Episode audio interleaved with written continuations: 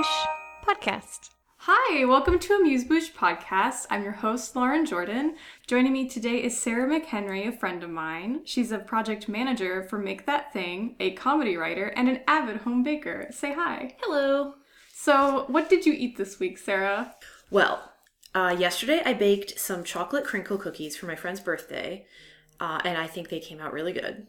Um, what else did I eat this week? Let's see. Uh, earlier this week I made this thing that Tom and I like, my husband and I like to make in the winter, where it's just like a pile of root vegetables, and you roast it with um, balsamic vinegar and maple syrup. That sounds amazing. It's real good. Yeah, it's like carrots, onions, potatoes, sweet potatoes, and then we get um fake Italian sausage to put in. The like uh, smart yeah, whatever yeah. brand it is, yeah.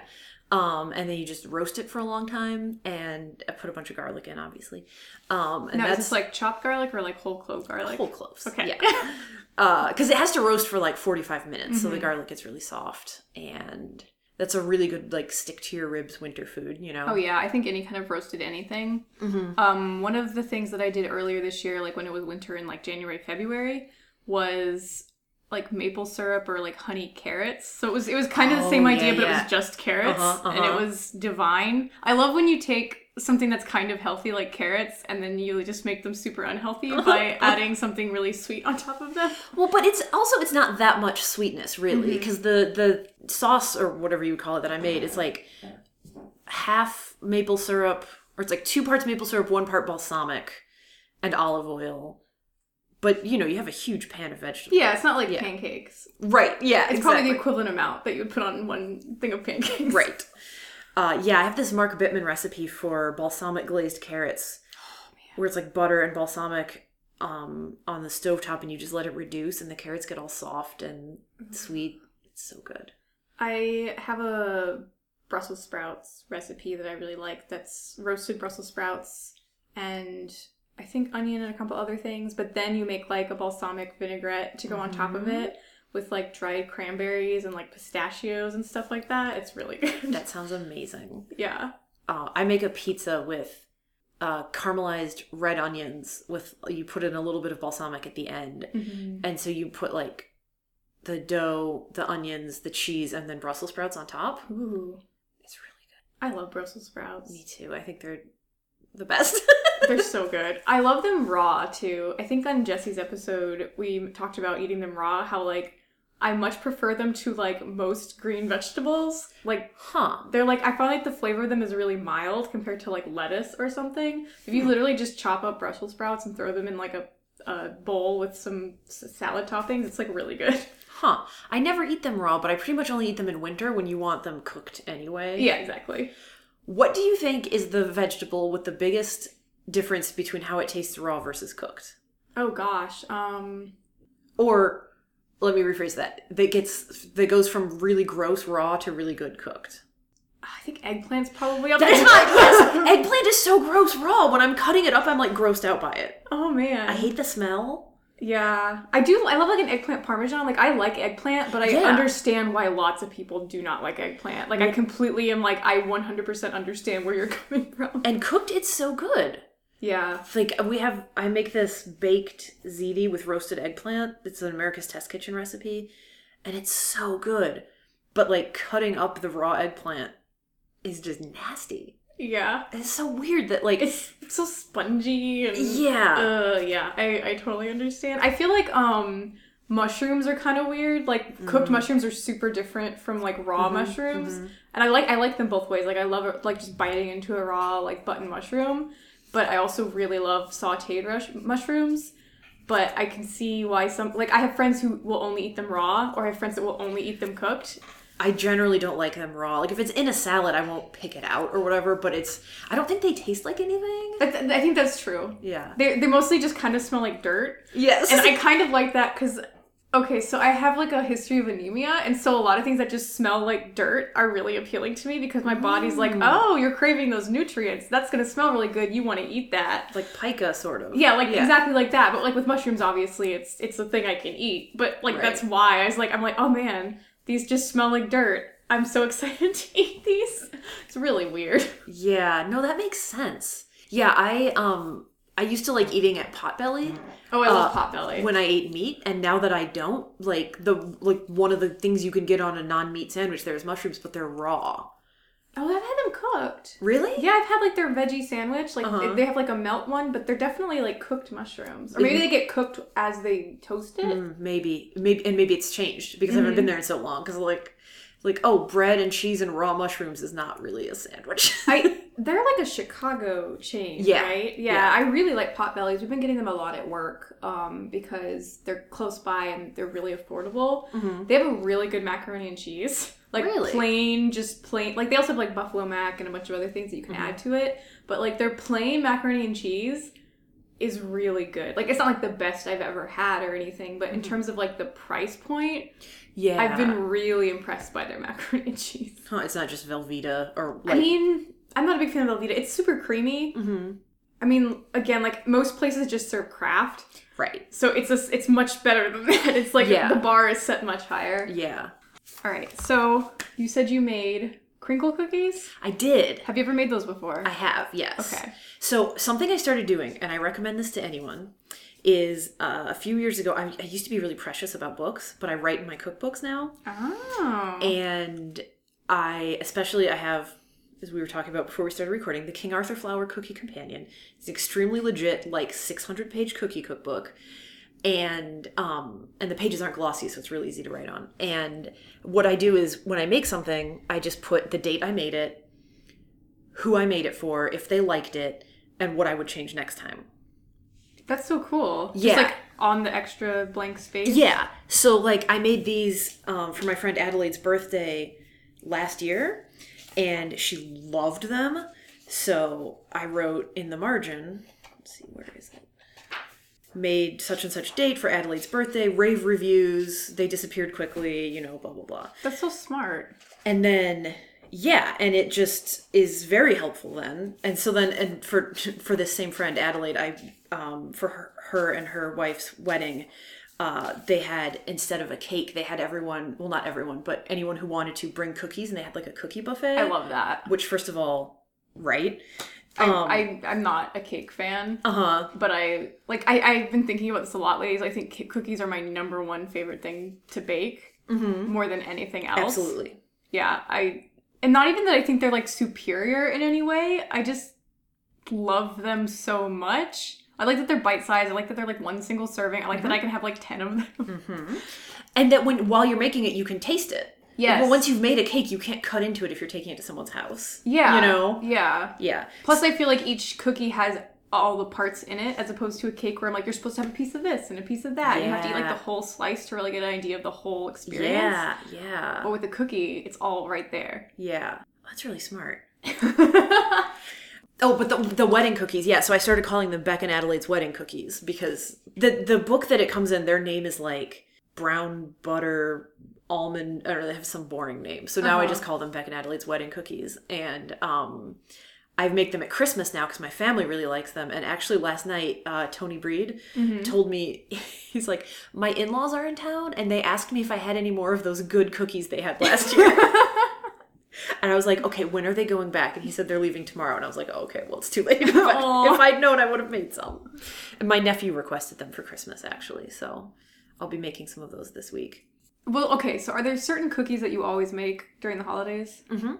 Mhm. What are they? So it's those, these brown butter, like, well, it's from this, I brought the book, this gourmet cookbook that's, they um, picked one cookie recipe from every year that the magazine existed. Oh, cool. So this one is from like 1960, I want to say. And it's a very simple recipe. It's just you brown the butter, you put in sugar, uh, vanilla sugar, so you have to let it sit with a vanilla bean, Mm-hmm. and um, you know a couple other things, and then you smoosh them flat. They're real little, and you put half an almond on top of each one. oh, I think you've told me about these before. These these sound vaguely familiar. They're so good, and my nephew loves them. Um, and then I make a salty oatmeal cookie. Oh, I love oatmeal cookies. and I usually make something with cardamom. Um, I have a Martha Stewart recipe for like rollout cookies that have cardamom, and I make them really little. I have these like mini cutters. Um, but then last year I started also making these ones that you make them in the same manner as a snickerdoodle. It's like finely chopped almonds and and cardamom and everything, but then you roll it in cinnamon sugar and bake it. Those are really good. but I think cardamom is a really good like Christmas spice. I don't you know. know if I've had any cardamom cookies. the face you're making. well, uh, you well, you need to come to my house and meet my cats anyway. Yes, but I will remember. In addition to making notes in cookbooks, I also have a spreadsheet Oh, good. of all my friends and like what their favorites are and if they have any allergies. Oh, Jesse Zabarski has a very similar spreadsheet Really? of people's allergies. Yes, Yeah. or like things they just don't like to eat. Right. Which, like, I'm like, oh, I should start one of these, but I'm also kind of like, oh, I'll just ask Jesse if I can have hers because we have most of the same friends. Uh huh. I need to do that though, but I'm usually pretty good about just remembering on the fly. Uh huh. Usually, just like make everything def- vegetarian by default, Uh huh. and then go from there. Yeah. Well, it's like only in the past few years I've met some people with like citrus allergies. Oh yeah, Or stone fruit, or things that I didn't even know you could be allergic to. I guess it doesn't come up that often. yeah. Yeah, and then you'll see that some this cookbook has little post-it notes because I did notice that. so we have friends that um do a board game night once a month. And so it's always like, well, Sara will bring cookies. And one time we had them over and I said, pick out things you want me to make like in the so future cool. and like mark them down. Cuz like for me, I love baking, but I pretty much only do it if I'm going to share it with someone. oh, same. Um Well, half same. yeah, mostly. Yeah, yeah. It's like my two times I generally bake are to share it with someone, or if it's just for me and Tom, it has to be like a celebration or something, you know? Um, I have this uh, Joy the Baker underbaked skillet cookie that you make in a cast iron skillet, Ooh. and that's his favorite. So, like, Is it a chocolate chip cookie? Yeah. Okay. so my husband and I went to high school together. Uh, we didn't start dating until later, but our high school cafeteria served these cookies that were like probably six inches in diameter, but maybe less than a centimeter thick. Do you know the type of cookie I know exactly about? the type of cookie you're talking about. Were they came- served in like a French fry sleeve? Yes, yes. Okay. It came in this like wax paper thing that said "mmm cookie" on it, so we call it the "mmm cookie." And it was Tom's favorite. It was always like a little like Super soft in in the the, middle. middle and a little bit crispy on the outside.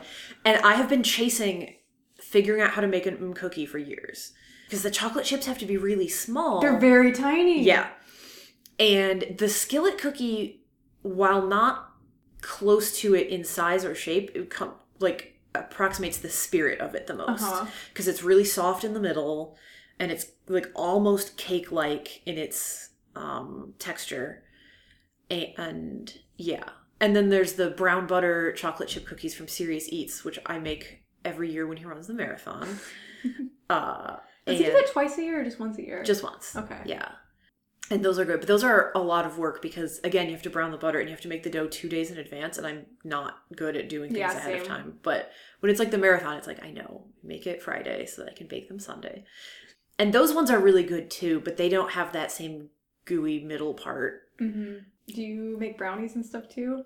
You No. brownie maker? The, the thing is with Christmas, my family, my mom and sister are both allergic to chocolate. Oh no. I know.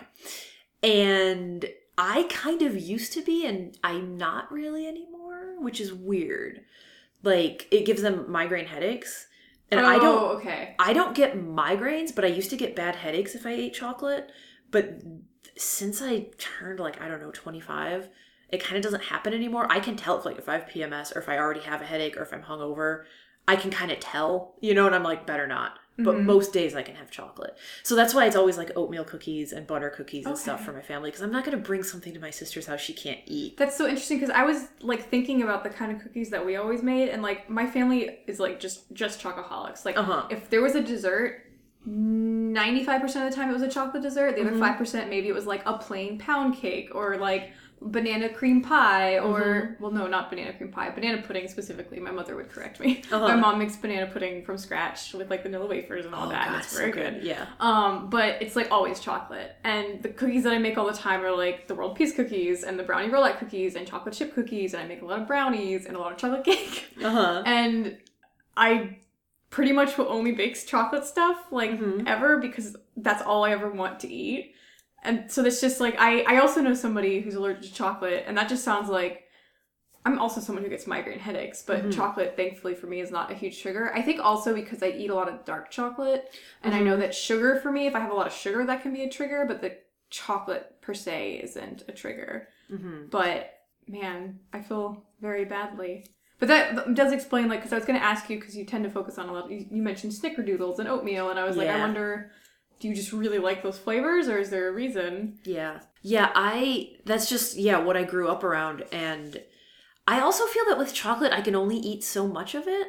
Like making these crinkle cookies, I you know, you have to taste the dough cuz like you have to. And I will find myself like this makes me sound like a glutton, but like getting sick on the dough. Like Oh, I will- do that. I will feel nasty, and I don't get that way as much with other types of Mm-hmm. things. And I like I like a cookie I can eat five of, you know. Yeah. And this goes back to the thing we were talking about earlier. My philosophy about it shouldn't be too sweet. I like a cookie you can kind of call breakfast if you have it with coffee. Mm-hmm. You know, is my thing. Like these the salty oatmeal ones I make are not very sweet, and they're just yeah they're hearty. You know, It's like the same thing of like a pastry. yeah, yeah. I don't want dessert for breakfast. I don't really think of cookies as dessert. I think of them as like a snack. I agree. Yeah. Um, I made some rollout cookies today that were like Christmas shapes, Mhm. and I was showing them. I was in like a Google Hangout with some friends, and they're like, "Oh, are you gonna ice those?" And I was like, "No," because I do not like icing because it's just sugar. Mm-hmm. I don't like frosting really, unless it's like peanut butter frosting or cream cheese frosting. I'm not a fan. Yeah. Like, I like things to be salty and sweet. If it's just sweet, sweet, like like a regular buttercream is like too I don't like it. yeah, it Yeah. feel- one the palate it feels weird in my mouth. It's too Mhm. buttery, but also it's just like sugar. Mm-hmm. I don't like cotton candy, like all that stuff that's like Yeah. just sugar. I'm not a fan of, but I'm like totally with you where I don't want them to be that sweet, which I think is another reason why I gravitate towards like the really dark chocolate cookies. Right. Is because they're kind of bitter too, Yeah. especially if you add like some coffee to it. hmm Yeah. Have you made the Dorie Greenspan chocolate cayenne shortbread? No, but I saw them in the book and I was Uh-huh. like, yes, I will make these. They are so good, and they're ones where I can eat. Oh my god, I just will never stop eating them. Like if I, I make them really, really tiny, um, and they are so good, and they're really pretty if you have um, because you put a sprinkle of salt on top, and if you have pink Himalayan salt, it looks Ooh. like beautiful. But yeah, I have this recipe for these pumpkin spice latte cookies, where it's like it's, there's some pumpkin puree and you know like pumpkin pie spices and then espresso powder and the recipe calls for a glaze and i just always leave it off because they're mm. perfect how they are they have just a little bite of salt the glaze would be too much i think in general decorated cookies are bullshit they usually don't taste They don't. They, they, they as don't good. taste good. I'm not a sugar cookie fan. they're boring they're single note is what they yeah, are Yeah, they're just sugar.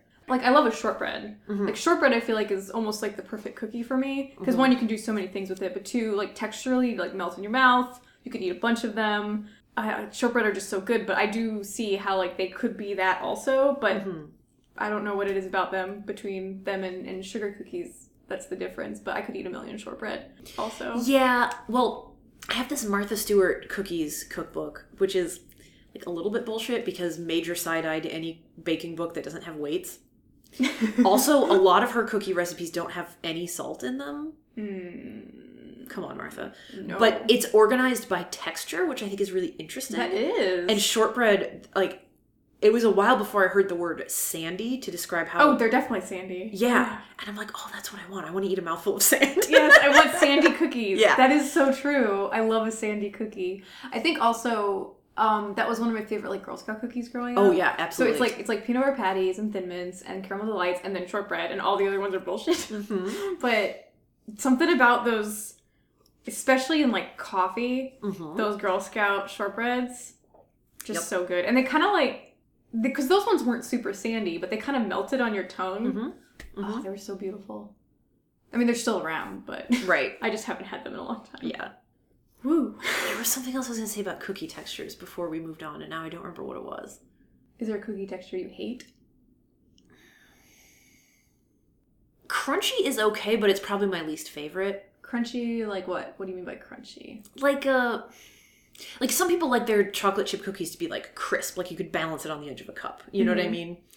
I'm just not as into it. Oh, I remembered the thing I was going to say is that last year um, I was sending a box of cookies to my brother-in-law for Christmas and asked what he wanted, and he said sugar cookies.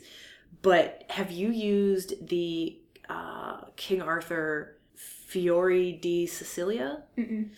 it's this extract that's like vanilla, lemon, and orange. That sounds great. yeah. A sugar cookie with lemon in it takes it from boring to good. I think lemon makes pretty much anything Yeah. better. yeah, absolutely. And I made those and I was like, oh, these are really good. Do you remember the, I don't know if you ever had the Archway sugar cookies? What are They're like really big and they come in like, like they the, they're stacked in a plastic thing with like a, a cellophane package around that it sounds at the store. familiar. Yeah, and they have that smell. They have that lemon extract smell.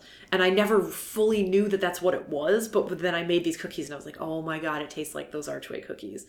So then I feel like I, I get that, you know? Mm-hmm.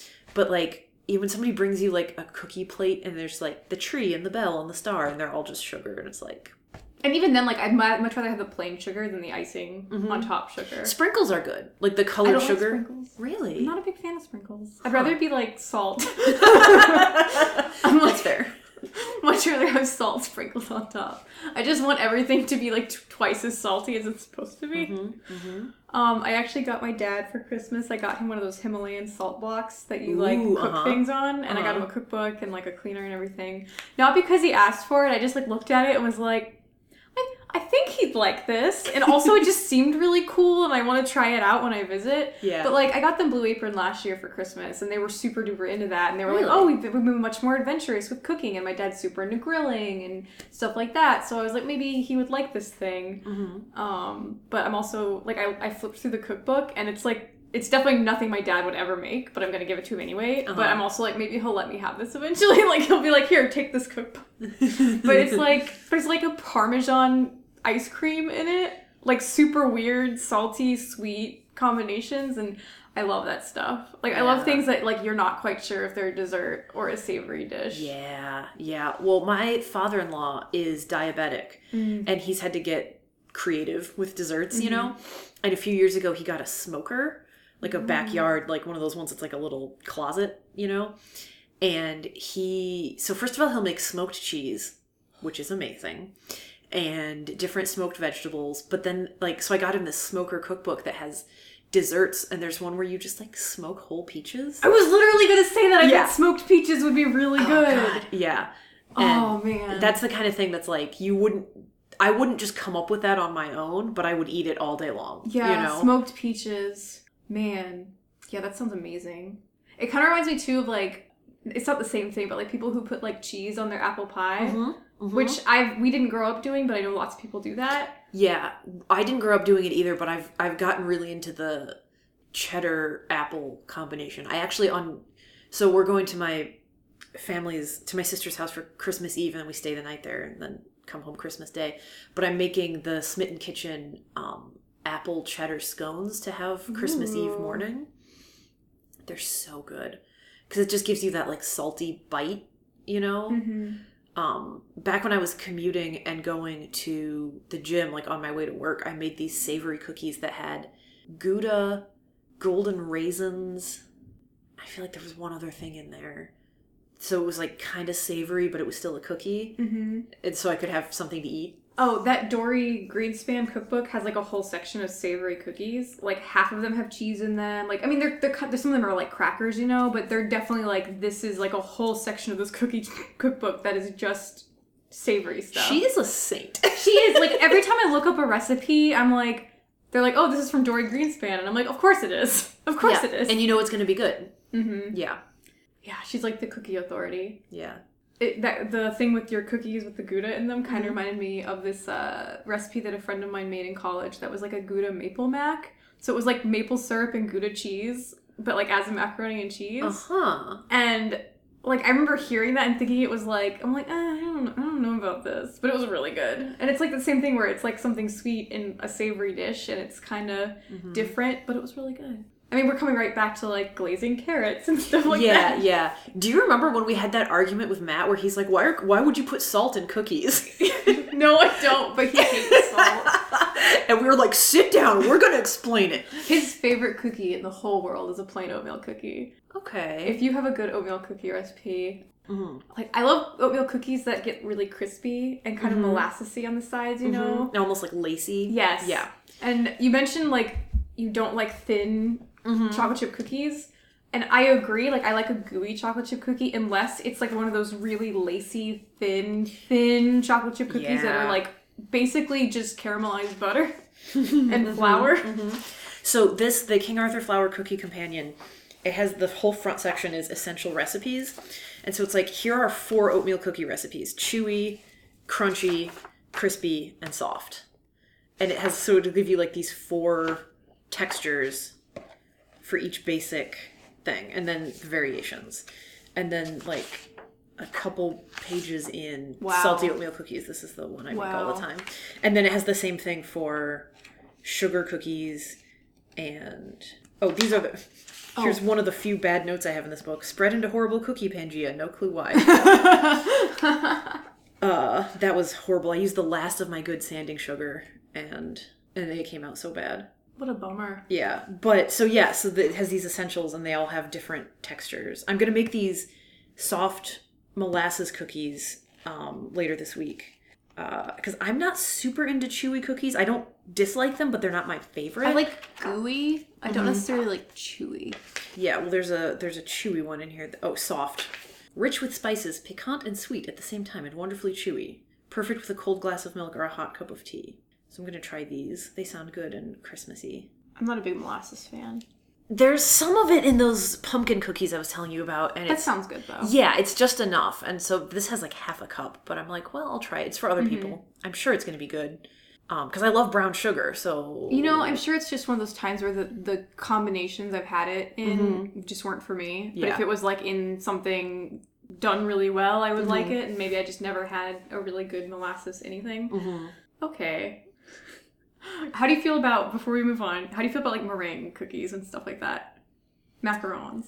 oh, Like those are different, but that kind of texture. Yeah, no, I know what you mean. Yeah, those are okay. I made some uh around Halloween. I made these um Bones of the Dead cookies. Aw. They're called like Ossi di Morto or something. I don't obviously I don't speak Italian, but it's like an Italian All Saints Day thing.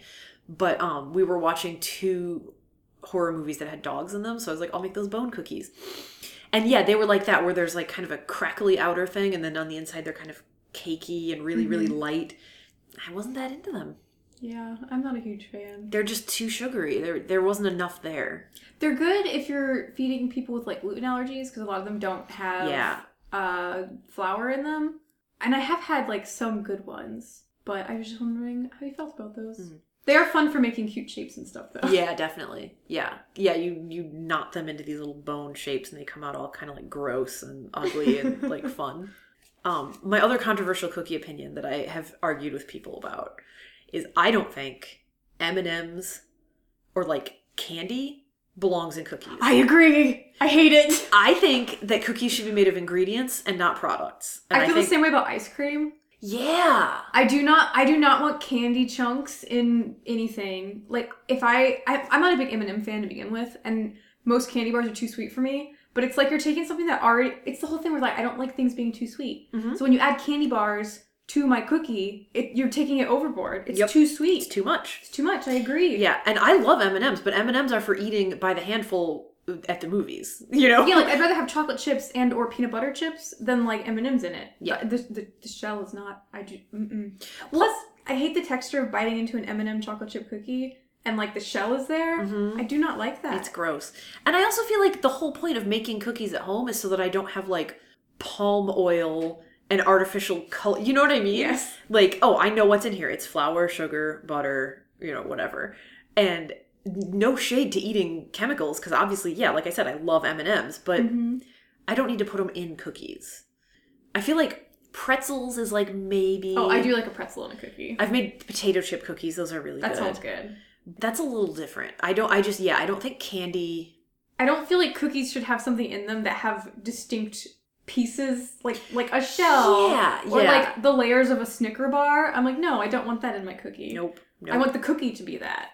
Several years ago, when I worked in an office, they had um like the building had a holiday cookie recipe contest, and the thing that won one year was that thing where you take a mini pretzel and you put a Rolo on top and you melt it and you push it down with like half a pecan. Mm-hmm. And I'm like, you've made hot candy. like, I mean, God bless you. I'm sure it tastes fine, but that's not really baking.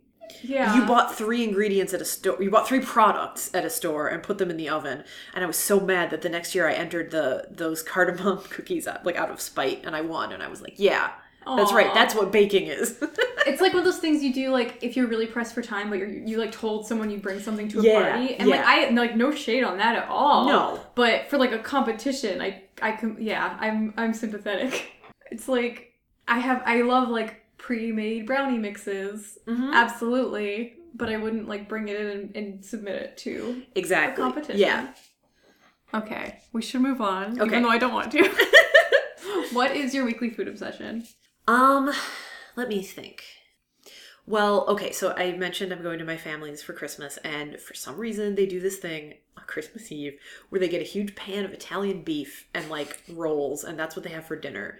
Do they put the beef in the rolls? Yeah, Okay. yeah, they make like sandwiches. And I didn't back when I ate meat, I didn't like it, and I obviously I still don't like it.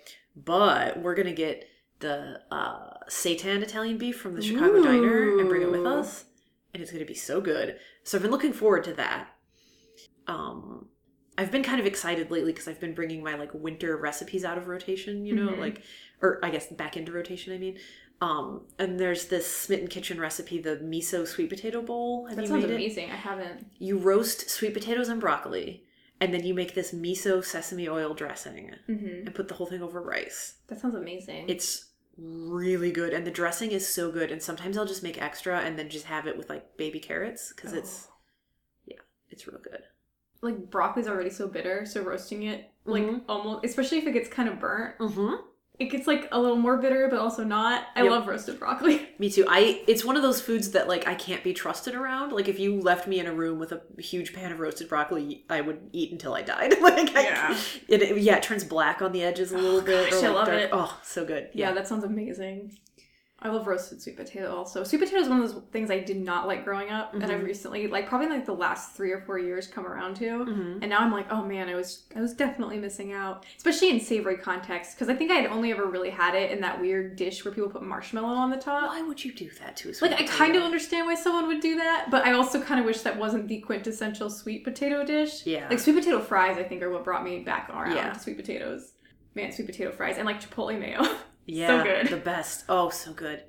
Yeah, I did not eat vegetables growing up. So I was really like in my 20s before I knew anything about like what I liked or how to cook Mhm. anything. Um and I'm like I can't believe I like I can't believe I didn't just eat sweet potatoes all the time when I was a kid, but nobody had ever made me try it. It's also like your palate is definitely different when you're a child. Like Yeah. you're you want sweet things because like you're wired to want sweet things. Mhm. And so part of me is like I understand why child me didn't appreciate this, but man, I could have been eating so many more delicious vegetables if I had only known. Yeah. okay. What are three foods that you cannot live without? Well, I'm just going to say sweet potatoes. Um, my friend Eliza gives me so much shit for this, but I eat the same oatmeal for breakfast every single day, year round, and it is great. I have a morning routine that I don't like to alter in any way. Mhm. Um, so we put we put the oatmeal and brown sugar and ground flaxseed and cinnamon and honey and a little salt in the rice cooker at bedtime and set it to go off in the morning. Uh-huh. I'm not a morning person. So I wake up and my breakfast is just there. That's amazing. yeah, it's really good. Um so what I do would you do when you're traveling? Suffer. I mean, no, it's fine. Like like at cons or whatever, I Mhm. usually get like hotel breakfast or something. Yeah, if or like on weekends we go out, you know. On s on Saturdays we go out. Mm-hmm. you but might have an egg. yeah. Yeah. Lately I've been making my own avocado toast at the Pick Me Up Cafe with a bagel, you know, smash the avocado on there. They used to not let you get because they have the the gold coin plate and it's like two eggs any style, a, a breakfast meat and toast or a bagel and breakfast potatoes. And when I stopped eating meat, I started asking for avocado slices instead of meat. And for a long time, they would just kind of like let me do it because I was a regular, but they weren't Mhm. supposed to. And every time there'd be a new server, they'd be like, "We can't do that," and I'd be like, "Go tell them it's me," and they would.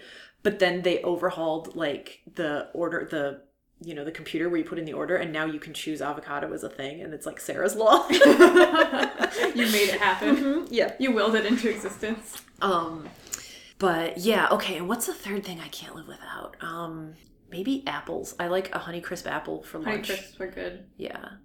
I mean, you can't get them year round, but when you can, Yeah. it's my favorite. Yeah, we went apple picking for the ver- or I went apple picking for the very first time in my life earlier this year, Uh huh. and I got some Honey Crisp. They're very good. Not that I'd never had them before, but there was Uh-huh. something about like picking it myself and buying it at Yeah. the at the apple orchard that made it really special. Yeah. Yeah, and I got like so many. I got like five or six different kinds of apples, Uh huh. and it was just really cool. Be like, oh, I see how these are different, Yeah. and I see how this would be good for baking and this one wouldn't be. I like doing that at the farmers market where they just have all the different bins and they're all different shapes and sizes. One year when I made applesauce, because you're supposed to have the biggest variety for like the best flavor, and I just bought like 25 pounds of whatever, and it was so good. Yeah. Yeah. Applesauce is great because you really can throw anything in there. Mhm, It's not like an apple pie where you kind of want just the tart ones. yeah. All right.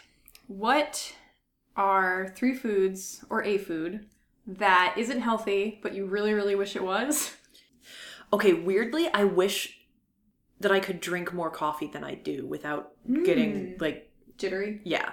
Cuz I know decaf exists and it's good, but sometimes you want an afternoon coffee so bad, you know, and I just know that it'll ruin Mm-hmm. And decaf still has a little bit of caffeine. It does, and it, you know, and I put sugar in it. And it's just in, in general not good. But if I could just like drink coffee all day without wanting to jump out a window, I would. Sometimes when I'm going to bed at night, I'm like, I can't wait to wake up and have coffee. I'm like right there with you. And I do kind of drink coffee all day. Like I'm not like I don't drink a pot of coffee every day, but I do I like I would like I'm drinking it right now and it's Yeah. like 4 p.m. Yeah. Um, like I really love coffee. I wonder if I'll start to develop a tolerance. Um, because I used to have like a mug of coffee and now I have like a tall mug of coffee. It's been some years and I've sort of like upgraded. My mom drinks probably two pots a day. Oh my goodness. She has the metabolism of a hummingbird and the personality of one. Um, but she'll like if she can't sleep, she'll get up and just like have coffee at four in the morning and then go back to bed. Like it doesn't even phase her, which I don't really want because you I I like the to feel like it wakes me up. You know, like I like to wake up and be sleepy and then have coffee and then feel like okay, I'm ready to do work or whatever. But yeah, if I if I could have more coffee, that'd be great.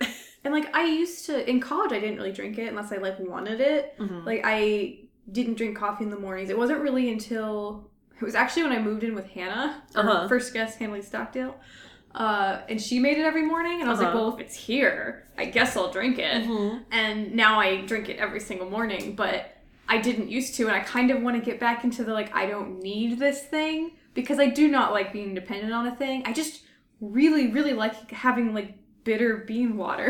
like Yep. I really just like I love holding it in my hands and like smelling it and I just love the it's like um I love the ritual of it. Yes, It's more about the ritual and I really feel like I should probably get more into drinking tea. Mhm. But if there's like a coffee that smells exactly and tastes exactly or like a tea that smells and Mm-hmm. tastes exactly like coffee, I would do that. Yep. Yep. The yeah, it's so about ritual because I I currently I work from home, and so like I'll get my coffee and then I snuggle up on the couch and I get one or two cats in my lap and then I like check last night's Twitter and check my Mhm. email. That's my like routine Mm-hmm. and have like how I ease into the day. like part of my one of my favorite things about weekends is usually on weekdays I'll make my coffee and I'll put it in a thermos and then I will drink it once I get to work. Like that's Mhm. kind of like what I do. So I'm not like drinking it first thing when I wake up. Like Mhm. I also kind of roll out of bed and immediately go to work. That's just kind of how I function.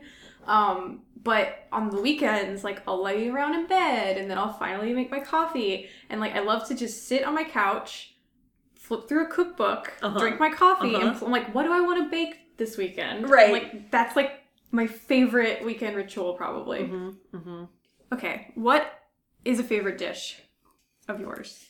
Man, I've named so many. I know. I mean, I'm sort of known among like some groups of my friends as just being really good at pizza. Really? Um, we make pizza every Thursday night, me and Tom, Mhm. and it's like a thing. Um, and I have I people are gonna think I like work for King Arthur Flour. I don't. I'm just a big fan of their scientific approach to baking. Uh, yeah, but I have their pizza dough recipe that has it's like half all-purpose flour, half semolina. You put a little bit of parmesan in there, and then instead of water, you use beer Oh. and it's really good.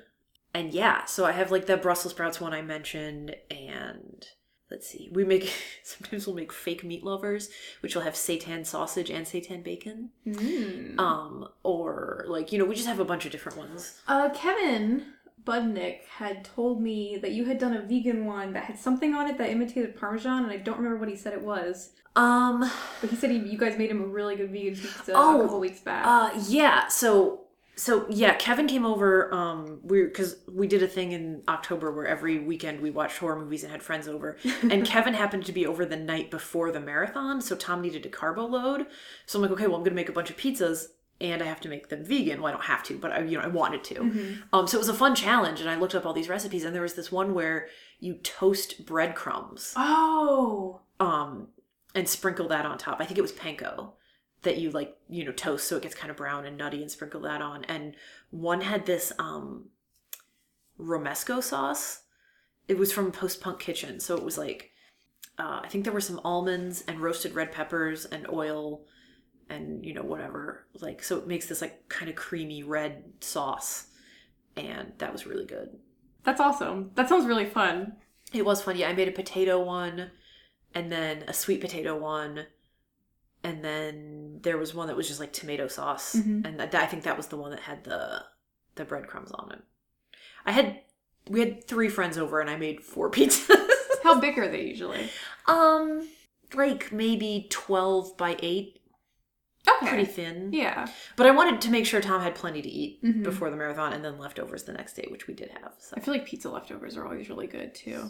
Yeah. yeah. I feel like anything, especially stuff with like tomato based sauces like lasagna or spaghetti or chili or pretty much anything like that, Mhm. just the next day, Mm-hmm. just 10 times better. Mm-hmm. Cool. My dad always made pizza growing up. Um, like when, not him when he was growing up, Yeah, when I was you were- growing up. Um, and when I first moved to Chicago, like, cause I knew it was like he literally just buys those Pillsbury hot roll like pre-made mixes, Okay. and then uses that for the pizza dough. Interesting. And I like I knew that, but like I couldn't find it anywhere here. And I was like, I really am craving my dad's pizza. Like I know I can I knew what like cheese it was, I knew what sauce it was, I found those. But like I couldn't find the the hot roll mix. And it's because here it's like the box is a different color. uh huh. For some reason in the Midwest it's just a completely different colored box. And when I finally found it, I was so excited I could have cried. Like, and I then made it the next day, and it was just like, oh, it's just like my dad's pizza. And it's not even like the best pizza. It's just that's just how my dad made it. Uh huh. Okay, three favorite restaurants. Uh, the Pick Me Up Cafe. It is where I'm on the menu. I'm not really, but I, I changed the law about avocados. It's um just across the street from our apartment, and we go there all the time. Um, we were there yesterday, uh, and it's just great. And the- food is like pretty good, but I just feel comfortable there. You know, when you go to a place enough where it just kind of feels like an extension of your home. Yes. I love it. And it just has a really good atmosphere. I really like the Chicago Diner, although we haven't been getting it as much lately. They used to have this sweet potato quesadilla. Oh, I think I've had that. Yeah, they don't make it anymore. Oh, bummer. Um, but it is really good and it's also really close to our place. And our favorite like slightly fancy place is Uncommon Ground. I Um, haven't been there. I don't think I've even heard of that one. It's at Clark and Grace. And they have a rooftop farm, which is the smallest certified organic farm in the United States. I read an article about it. Uh, so they grow like herbs and vegetables up there, and everything, like, for the most part, is organic. Like on the menu, they'll tell you what farm it comes from and everything. I love stuff like that. Yeah, and it's not as expensive as you might think it is. Mhm. Um, and for like the value you get and how the servers are like super nice and you just feel like fancy. Like it's we go there on dates, you know what I mean? Yeah, everything I've had there is really good. And they like a couple years ago opened a brewery Oh, cool. and all their beers are really good. And they, I we're we're trying to decide if we're gonna go there uh, on New Year's because they do like a prefix three course thing, um, and it's really good. that sounds good. Yeah, on Uncommon Ground's the best. And weirdly, despite where it is, even on Cubs game days, Cubs fans just like don't go there. I don't know if it's just like a little too nice for them or what, but like you can we'll be walking there and we'll see 300 drunk Cubs fans and then we'll get inside and it's like a normal restaurant and it's not full of idiots. It was the first time I ever went to Big Jones was a lot like that. There was like a street festival going on. Yes! street that that it was Uh-huh. on. Yeah, yeah. and I had been dying to go there because you told me about it, and I was like, oh, I have my friend live from North Carolina's here, and we just need to do this because one, I Mm. really wanted Southern food, but also I I really like to go to southern restaurants in non-southern cities and just like see, See, yeah, how they are. And it was really good. Yeah. Uh, but like, no one was there. Uh huh. We couldn't park there. We had to like figure out where to park. Um, and then I took my parents there when they visited, and they were also like, "This is really good." Yeah. I love when my parents visit Chicago because, like, where they live, it's just a lot of like Olive Garden, steakhouses, and like mm. there are some like really good restaurants like that are like locally owned, but they're really hard to find, and you have to drive really far to get to them. And like here, it's like there's so many. And it's just so much fun to like take my parents to a restaurant I really like and have them try a thing that they hadn't had in years or had never had before at all. Or like be like, this looks weird. I don't know if I want this. And then they're like, this was really good. yeah. It's one of my favorite things when they visit. Yeah. But yeah, Big Jones is great, and that was one that you had recommended to me. It's so, good. And they treat vegetarians really well there. They do. Yeah, they have that like collard green sandwich. Mm-hmm. It's like usually you go to a southern place or if they make collard greens, they make it in bacon fat. They do, whatever. yes. But not at Big Jones because they take care of you. And so it's like collard greens and cheese on like these cornbread cakes Mm-hmm. sandwich. That sounds so good. amazing. Yeah. Everything's good. Like the mac and cheese is good. hmm The the hush puppies are good. The cornbread is good. All good. So good. I'm just thinking about it and like Yeah. uh, okay. What was your favorite childhood food? And by food, childhood food, I mean like shitty childhood food. Um, that's the only kind of food I had growing up. so, as I said, I didn't eat vegetables. Um, I was real picky, and my parents didn't push me to like try anything. Mm-hmm. And then, so we ate fast food exclusively from the time I was probably like eight until I left for college. Oh my. Um, so, and my mom worked and still works at uh, McDonald's like three blocks from our house. And so I like French fries. And I could still, I could fuck myself up on French fries to this day. Uh, They're just the best. Um, but she would sometimes if she was like, I'm just gonna bring dinner home, and she would instead of getting like fries in the carton, she would take like a Happy Meal bag and just like fill it with fries. It was like like a Five Guys. Yes, exactly, exactly. oh, I was so excited when I took her to Five Guys one time when she visited. I was like, these fries are gonna blow your mind, and they did. Yeah, They're she good. was. Yeah, it was that thing where she's like, I've never heard of this place, and I'm like, just you wait. um, but yeah, I was. I mean, I was exclusively like hot dogs, French fries, and like cookies. And the cookies continue. yeah, but like store cookies, like Yeah. Chips Ahoy or Oreos or I still love an Oreo. I'm not a big Chips Ahoy fan anymore, but Oreos are still Oreos are my dad's favorite. Yeah. Oreos are so good. Yeah, my dad has a major sweet tooth, and so it'd be a thing where like, okay, we'll buy if we go to the store on Sunday and buy Oreos, like they will be gone by Tuesday. So it's kind of like you have to be careful because I didn't learn a lot of willpower from my parents, but you know, it's it's fine, it's good, but um.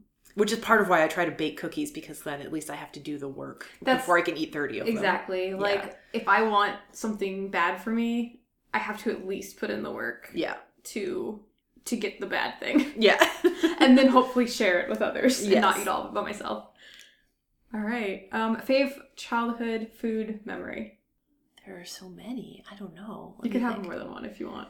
okay this is it's it's mcdonald's again but there was a time we we got happy meals and my family went and like ate it in the park as a picnic Uh-huh. and i just remember like the chicken nuggets dunked in the, those little packets of honey with the foil top and like chicken nuggets and honey never tasted as good before or since i must have been like six five or six and that mcdonald's honey is really legit like it's really good i don't know it was like summer it was just really nice That sounds so nice. yeah. Oh, and my my grandmother would make hush puppies Mm-hmm. like from scratch, and those were so good.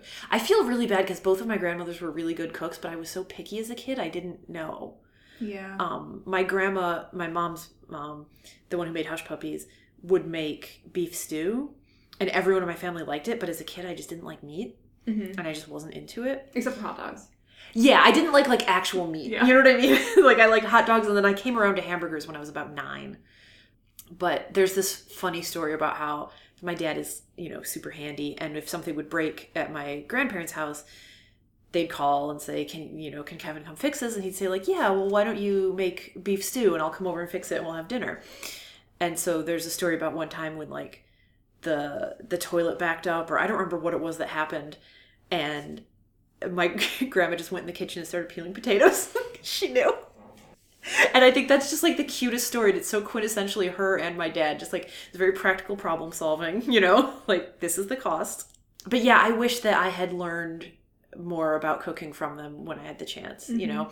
I think that like our generation, I mean, it's like an asshole, but like we don't value it as much, like Yeah. culturally as we should. Um, so like my mom didn't learn as much as she could have from her parents, and then I didn't learn anything. Mhm. Um, and that's not like to criticize her, you know, when she was working. So it just it was different. Like the whole reality of it was different. But like everything I know about cooking, I had to learn from like books, you know. Yeah. And I think that's sad. I think that like because it's such a good It makes you feel powerful. yeah, and it's such a good community thing. Yes. Like, but that's not that's not a skill I would have had when I was first on my own. you Yeah. know? So it's really important to me to have that now. yeah. You know. Yeah, I think um a lot of kids coming up now, like even if their parents don't show them, there's like a wealth of stuff online at least. Mhm. Like you you can find anything on YouTube. Mm-hmm. And I know that like not every kid has access to the internet and access to YouTube, but I think a lot of kids like there's a lot of stuff like I've learned how to do just through YouTube. And I Mhm. feel like that's really cool. My parents were pretty good about teaching me stuff, but most of like the stuff I've learned was on my own still just cuz I was also like a really picky eater or like I just didn't care that much. And just a lot of like me growing up was a lot of like eating healthy, so I had like a really like negative relationship with food in relationship to my parents and i'm like coming back around to like i feel like i for like the first time in my life probably have like a really positive relationship with food and i like really want to share things with my parents and Mhm. that's really nice and Yeah. yeah. Yeah. Okay. What's a food that you didn't like as a kid but you like now all of them. Basically anything that doesn't come from a drive-through. Um but yeah i think the thing i've most recently come around on is cruciferous vegetables. Like what what, what are those? Oh broccoli Oh, okay. cauliflower brussels sprouts. Mhm. yeah like even brussels sprouts is probably like the last five years i've learned how good those are. And cauliflower i used to think was just worse broccoli and now i love it yeah i i heard that it's because your taste buds start to die as you get older so you like things that taste bad to kids uh-huh that's why you like bitter things when you're old and you know because they have more flavor yeah and like the yeah something like that So that is to be the end. Actually, wait, one more question. Mhm. What's something you want to try to make in the future? The nearby future. okay well i'll tell you so you as you have picked up i like to do themes when i have like you know like make bone cookies for dog movies um and tom and i uh and our friends want to watch this uh the the red white and blue trilogy the um i'm totally blanking on the director's name and i'm gonna look like an idiot but it's fine but they're polish and french but he's a polish director and so i want to learn to make pun- punchki is that how you pronounce it pu- punchkis? something like that I know it's the donuts, right? the little cookie things. Wait, I'm thinking of punchkis, the donuts. You're thinking of something different. It's one of those words. Yes. Whatever it is, I want to learn to make it. I've never even tried. Um, but I want yeah, I want to make Polish cookies. I think that'll be a fun like learning experience. Yeah, that Yeah. sounds awesome. So Good luck. thanks. All right. Well, thank you so much for joining me. oh, for thank you. This is podcast. great. I could talk about cookies for like six more hours. Oh yeah, me too. Bonus content, Patreon subscribers only. I need to make a Patreon. uh, okay, so where can people find you online? uh, I'm on Twitter at Yellow Cardigan, and uh, that's pretty much it. That's where you should go. Okay, Yellow Cardigan on Twitter. uh huh. All right, perfect. And again, I'm Lauren Jordan, your host. You can find me on Twitter at LoremJ, L O R E M E M J A Y, or online at laurenjordan.net. Thanks so much for listening and happy eating.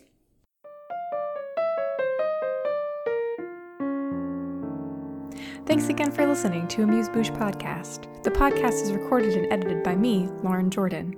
The intro music is by Kristine Thune. You can follow her on Twitter at Kristine Thune, Christine with a K, tuna like the fish, or visit her website at kristinethune.com. Tuna is spelled T H U N E.com. The outro music is by Chris Smith, who creates music as Luno. You can follow him on Twitter at Lunoland or listen to his music at lunomusic.com. And happy eating!